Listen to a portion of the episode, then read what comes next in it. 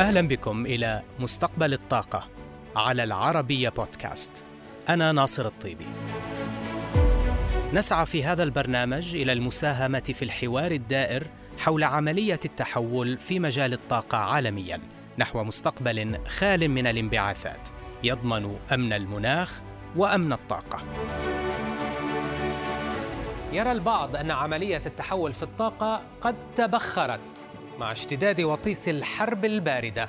فأزمة الطاقة الناتجة عن الحرب في أوكرانيا عززت المخاوف من أن العالم قد يتخلف عن تحقيق مستهدفاته المناخية بحسب الجدول الزمني المحدد لضمان بقاء الزيادة في درجة حرارة الكوكب دون الدرجتين المئويتين والتي أقرت في اتفاقية باريس للمناخ عام 2015 فقد تسبب الصراع الجيوسياسي مع روسيا بإعادة إحياء استهلاك الفحم لإنتاج الكهرباء وخلق وخلق تدافعا لضمان إمدادات بديلة إضافية من الوقود الأحفوري حيث لم تتقدم سوى 19 دولة من أصل 193 بمستهدفاتها المناخية المحسنة لتحقيق تخفيضات أكبر في الانبعاثات. بنهاية المهلة المحددة قبل أيام المتفق عليها في مؤتمر الأطراف في غلاسكو نهاية العام الماضي. كما أن الاستثمارات في الطاقات النظيفة ما زالت دون سقف ما هو ضروري.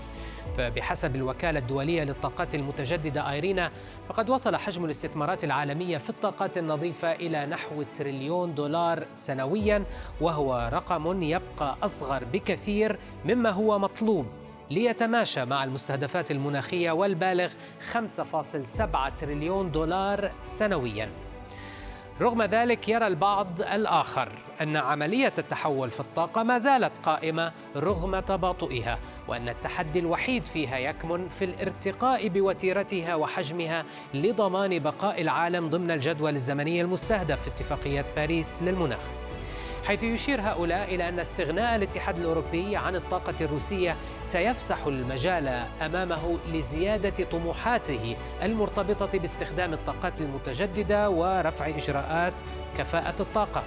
تدابير من شأنها أن تزيد من نسبة الخفض المستهدفة في الانبعاثات من قبل الاتحاد الأوروبي بعدة نقاط مئوية إضافية. النسبة المستهدفة البالغة حاليا 55% بنهاية العقد الحالي مقارنة بمستويات عام 1990 وليس الاتحاد الأوروبي وحده. فحتى دول رئيسية مصدرة للطاقة الأحفورية ما زالت ملتزمة بتشديد مستهدفاتها المناخية حيث قامت الإمارات هذا الشهر بزيادة نسبة الخفض المستهدف في انبعاثاتها نهاية العقد الحالي من نحو 23% إلى 31% مقارنة بسيناريو الوضع الاعتيادي للأعمال. وتبقى الآمال الكبيرة معقودة على نجاح مؤتمر الأطراف السابع والعشرين في شرم الشيخ في نوفمبر المقبل لدفع دول العالم إلى تفعيل المستهدفات المناخية الطموحة التي أعلنت وأقرت في غلاسكو في نوفمبر العام الماضي.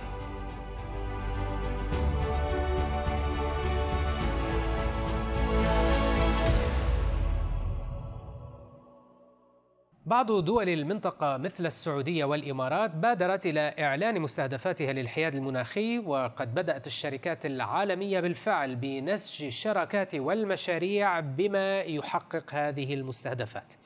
المدير التنفيذي لشركة سيمنز للطاقة السعودية محمود سليماني يشير إلى أن حصة الفرد من الانبعاثات الكربونية في المنطقة هي من بين الأعلى عالميا ما يستوجب تسريع وتيرة مشاريع تحول الطاقة. وجود التحالف هذا مهم جدا من وجهة نظرنا إذا نظرنا إلى المعطيات العالمية، القطاع الصناعي يسهم بما حوالي 18% من الانبعاثات الكربونية عالميا، وقطاع التوليد لوحده يسهم بحوالي 42% من الانبعاثات الكربونية. لما ننظر لهذه المعطيات هذه معطيات مخيفة. لذلك وجدنا إنه التحالف هذا مهم إنه القطاع الصناعي يضع أهدافه مع بعض مساعدة لصناع القرار في حوالين العالم للوصول لأهدافهم. كما هو معلوم عدة دول أعلنت أهدافها للوصول للحياد الكربوني منها المملكة العربية السعودية أعلنت بحلول 2060 للوصول للحياد الكربوني دولة الإمارات أعلنت ب 2050 للوصول للحياد الكربوني وجودنا إحنا ك Siemens Energy كرائدين في هذا القطاع بالتحالف مع الشركات الكبرى عالميا سيسهم في تسريع الوصول لهذه الأهداف. وهل هو ملزم للدول المشاركة وما هو حجم الأعضاء اللي ممكن أن ينتسبوا لهذا التحالف؟ التحالف هذا مفتوح لجميع الشركات للانضمام له، إحنا نطمح في Siemens Energy للطاقة أن نرى العديد من الشركات للانضمام بهذا التحالف، الآن لدينا 15 شركة من ضمنها Siemens Energy، RINA، Tata Steel، TotalEnergies، EDF الفرنسيه وعدة شركات. نحن نطمح في المستقبل أن نرى عدة شركات تنضم لهذا التحالف. Siemens Energy ستقود هذا التحالف لمدة سنتين قادمة آه نأمل إنه إحنا في كوب 27 الذي سيقام في شرم الشيخ آه إنه نجد العديد من الشركات ترغب في هذا الانضمام آه التحالف زي ما ذكرت سابقا يهدف بصورة أساسية لتسريع الأجندات والأهداف من القطاع الخاص من القطاع الصناعي للوصول إلى الحياد الكربوني في أسرع وقت. وكيف ترون سرعة التحول نحو الطاقة الجديدة والمتجددة والنظيفة في ظل الأحداث العالمية سواء اقتصادية أو جيوسياسية؟ الجواب على هذا السؤال لا يمكن اختصاره هنا لكن بذكر حقائق وهذه الحقائق ستدل على ما ما سأشرحه لاحقا عندما نرى في هذه المنطقة حصتها من الانبعاث الكربوني للفرد تعتبر الأكبر عالميا. نحن نتكلم في حوالي 8 طن حصة الفرد من الانبعاثات الكربونية في هذه المنطقة. إذا جينا نقارنها بأوروبا فهي حوالي 5.6 إذا جينا نقارنها بآسيا فهي حوالي 4.3 الأرقام مخيفة. تتوجب علينا أنه نحن نعمل حلول الآن لحل مشاكل المستقبل. ماذا سيحدث إن لم نتخذ أي حلول؟ سوف نجد ارتفاع في درجات الحرارة بما يقارب خمس درجات مئوية بنهاية هذا القرن. هذه المعطيات مخيفة. تستوجب مننا جميعا أن نتعاون مع صناع القرار في اتخاذ الحلول اللازمة الآن. سرعة تنفيذ هذه المشاريع ليست بالشكل المطلوب تتوجب جهود أكبر من جميع الأطراف الخاصة والحكومية للإسراع فيها بالحديث عن المنطقة ما هي المشاريع الجديدة التي تعملون عليها والتي تهدف إلى خفض الانبعاثات؟ لدينا عدة مشاريع الآن قائمة على سبيل المثال عندما نتحدث عن المملكة العربية السعودية لدينا مشروع ريادي الآن في تحويل أحد التوربينات القائمة في محطات التوليد من حرق الغاز إلى حرق الهيدروجين آه نحن ذكرنا سابقا إنه توربينات Siemens Energy للطاقة لديها القدرة الآن على حرق الهيدروجين بنسبة كبيرة جدا ولكن نطمح بحلول 2030 بأن التوربينات تكون قادرة على حرق الهيدروجين بالكامل. آه هذا المشروع ريادي هذا المشروع سيبرهن قدرة توربينات Siemens لل Energy للطاقة على حرق الهيدروجين. عندما نتحدث على الدول المجاورة كالإمارات العربية آه المتحدة آه لدينا عدة مشاريع. إذا جينا نتكلم عن حكومة دبي لدينا شراكة مع حكومة دبي ومصدر ومع شركة الكهرباء والمياه في دبي. على تحويل على إنتاج الهيدروجين في في مدينة محمد بن راشد للطاقة الشمسية. كما في مصر لدينا اتفاقات مع الحكومة على على عدة مشاريع من ضمنها إنتاج الهيدروجين ومن ضمنها فرع رفع الكفاءة في في التوليد بصورة خاصة. إذا جينا نتكلم على أبو ظبي لدينا أيضا شراكة مع مصدر مع مع توتال ومع لوفتانزا وطيران الاتحاد. لإنتاج الهيدروجين واستخدامه في مجال النقل. هذا بالنسبة للمشاريع المستقبلية. ماذا عن المشاريع السابقة؟ هل سيتم إدخال تقنيات لتحسين الكفاءة وخفض الانبعاثات؟ وما هي النسبة التي متوقع أنه خفضها؟ سؤال جميل جدا. للتحول إلى الطاقه النظيفه بالكامل يتوجب علينا حلول ترانزيشن بيريد منها الانتقال من حرق الوقود السائل إلى حرق الغاز. دراستنا في المنطقة هنا بالنسبة للتحول إلى الغاز سيسهم بما لا يقل عن 50% من تقليل الانبعاثات الكربونية إذا تحول القطاع التوليد بالكامل إلى حرق الغاز. طبعا آه هذه هي المشاريع اللي إحنا قائمين الآن فيها. على سبيل المثال في المملكة العربية السعودية لدينا مشاريع جدية تحت النقاش مع صناع القرار لل repowering projects اللي هي التحول من حرق البترول لحرق الغاز.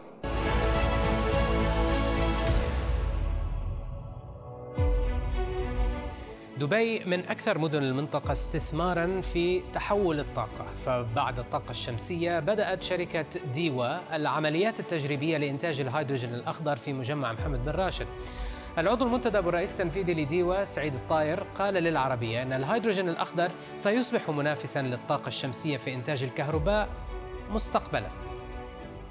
توجه اليوم عندنا في دولة الإمارات الطاقة النظيفة. طبعا هني اليوم في دبي بوتيرة متسارعة آه، نسعى لإنشاء وتشغيل محطات الطاقة الشمسية طبعا عندنا آه، في مجمع محمد بن راشد اللي هو يعتبر أكبر مجمع في مركز واحد في العالم وأكبر مجمع بالنسبة للطاقة التخزينية. نقدر نخزن الطاقه لمدة 15 ساعة. آه، عندنا نوعين من التكنولوجيا الموجودة آه، اللي هي طبعا آه، الطاقة عبارة عن طبعا مولتون سولت اللي نسميها الملح المذاب وتكنولوجيا الثانية ال parabolic technology وهي كذلك استخدام ال special oil في إنتاج أو تخزين الطاقة.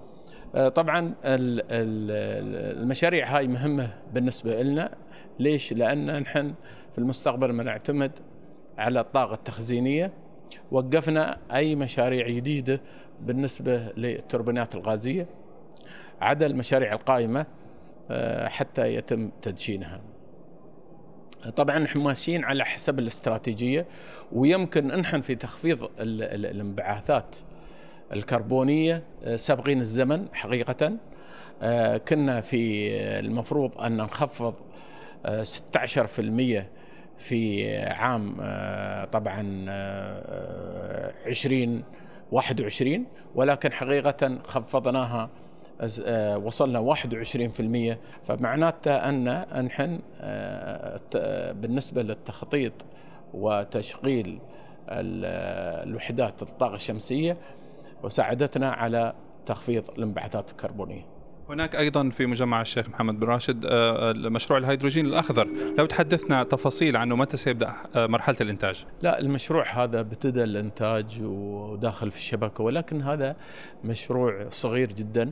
الهدف منه دراسة الإيجابيات والسلبيات طبعا نحن نتكلم عن اليوم خطة استراتيجية للهيدروجين ولكن آه، تعرف آه، طبعا آه، الهيدروجين يحتاج وقت بالنسبة لإنتاج الطاقة. طبعا نظرا لارتفاع الأسعار. طبعا هناك استشاري تم تعيينه ونحن في طور إنهاء عملية الدراسة وطبعا التعرف على التحديات و آه، طبعا ال ال هناك خطة حقيقة لإدخال الهيدروجين الأخضر من ضمن آه، خطة الاستراتيجية للهيئة ولكن ولكن أعتقد أنا آه، بيظل الهيدروجين الأخضر هو منافس في المستقبل وليس المستقبل الغريب بالنسبة ل طبعا الطاقه الشمسيه. أعلنتم عن خطة لاستثمار 40 مليار درهم على مدى الخمس سنوات المقبلة للاستثمار في الطاقة الشمسية والمتجددة أين سيتم استثمار هذه ال 40 مليار وكيف ستنعكس على جهود ديوا؟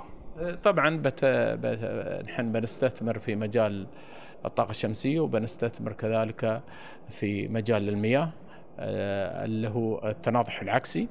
والمشاريع آه، طبعا اليوم نحن تم طرح مناقصات عالمية. وإن شاء الله خلال آه، الأشهر القادمة سوف يتم الترسية على المقاولين آه، هل أثرت الأحداث الجيوسياسية أو الأحداث الاقتصادية العالمية على وتيرة سرعة التحول نحو الطاقة المتجددة؟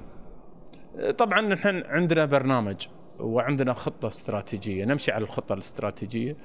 آه، يمكن أقدر أقول لك يمكن حن سابقين هالخطة. آه، طبعا عملية التحول آه، مثل ما ذكرت أنا لها برنامج معين. يعني أنت اليوم ما تقدر يعني تضع وحدات بالنسبة للطاقة الشمسية ولا تستخدمها. فنحن نستخدم طبعا آه، الطاقه الشمسيه على حسب الحاجة وماشيين على حسب الخطة الاستراتيجية هل انعكست على أسعار التعريفات ممكن للمشاريع المستقبلية؟ والله شوف اليوم حقيقة عالميا هناك أزمة أزمة طاقة طبعا هاي أثرت على المصانع أثرت على المحطات اللي هي طالبة توسعة في إنشاء محطات الطاقة الشمسية. نظرا لبعض المصانع العالمية لم تعمل آه، كاملا آه، نظرا آه، مثلا في الصين. يعني ما كانت المصانع تعمل في فترات معينة ولكن في بعض الدول زادت الأسعار. في المحطات الفرعية هناك المعدات الكهربائية. تم طبعا زادت في حدود الخمسة إلى إلى ثمانية في المية. فطبعا تأثير الحرب كان واضح. طبعا تأثير على على الإمارات. ما أعتقد أن هناك تأثير لأن الإمارات أول شيء بالنسبة للعقود الوقود عندها طويلة عقود طويلة الأجل. والشيء الثاني بالنسبة لمشاريعها مشاريع آه، خصخصة يقوم المطور الرئيسي بإقامة وتشييد محطات الطاقة النظيفة.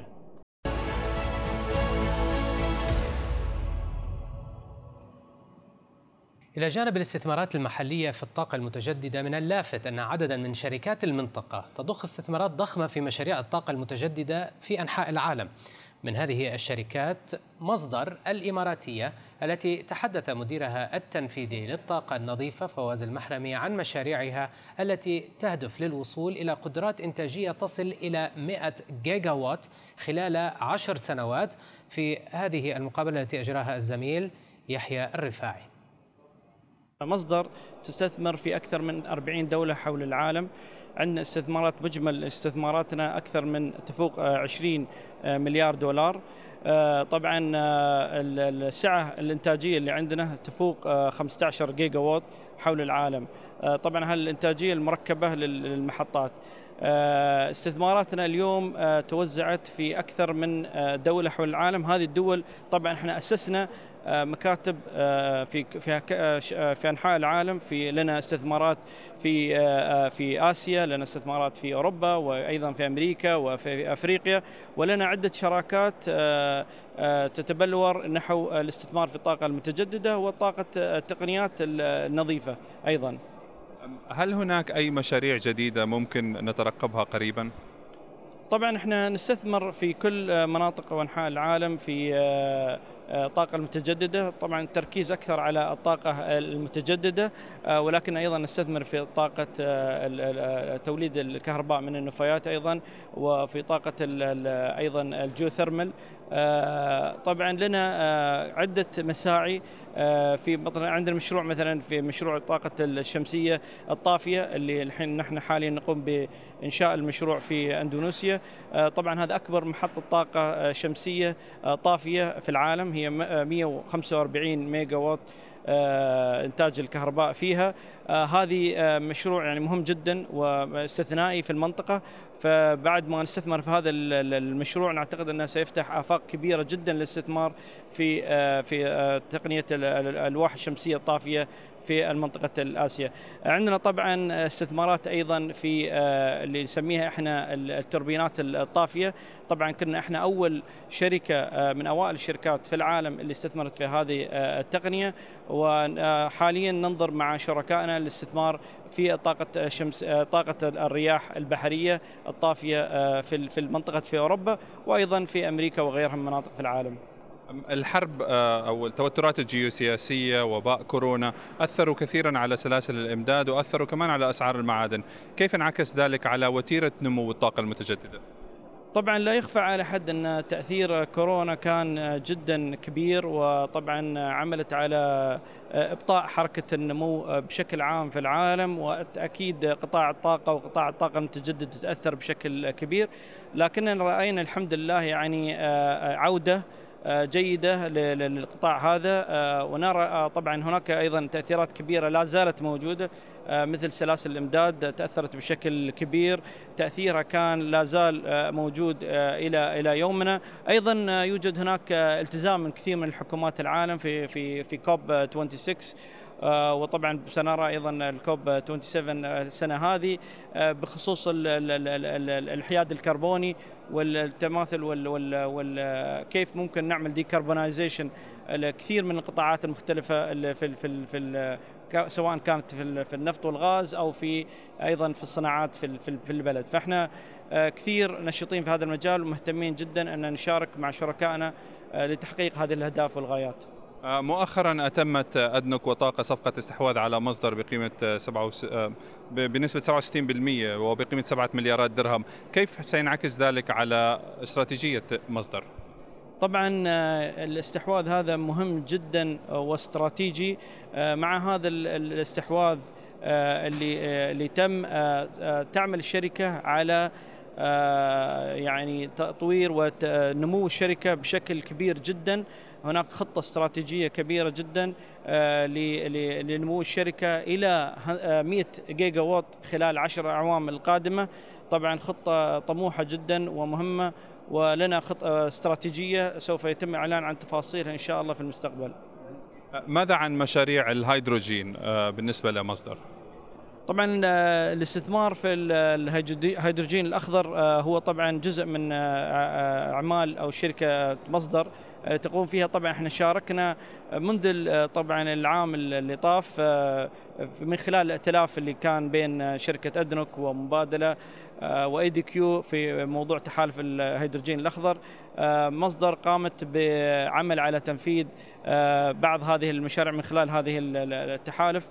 طبعا لنا أول مشروع هيدروجين تجريبي آه، هيدروجين أخضر التجريبي اللي نقوم فيها مع تحالف مع عدة من أطراف من شركات مثل Siemens و Lufthansa والاتحاد وغيرها من المطورين وال stakeholders آه، طبعا يعمل هذا المشروع على تنفيذ مشروع تجريب الهيدروجين الأخضر آه، سيولد منها هيدروجين الأخضر وأيضا سنقوم بتوليد وقود للطائرات الصناعية يسمونها SAF sustainable aviation fuel فيكون هذا المشروع مشروع مهم جدا آه، لوضع آه، رؤية واضحة لتنفيذ مشاريع اقتصادية للهيدروجين الأخضر وأيضا هيدروجين آه، اللي يستخدم في الوقود للطائرات. بهذا نصل إلى نهاية حلقتنا لهذا الأسبوع، نلقاكم الأسبوع المقبل في حلقة جديدة من مستقبل الطاقة على العربية بودكاست.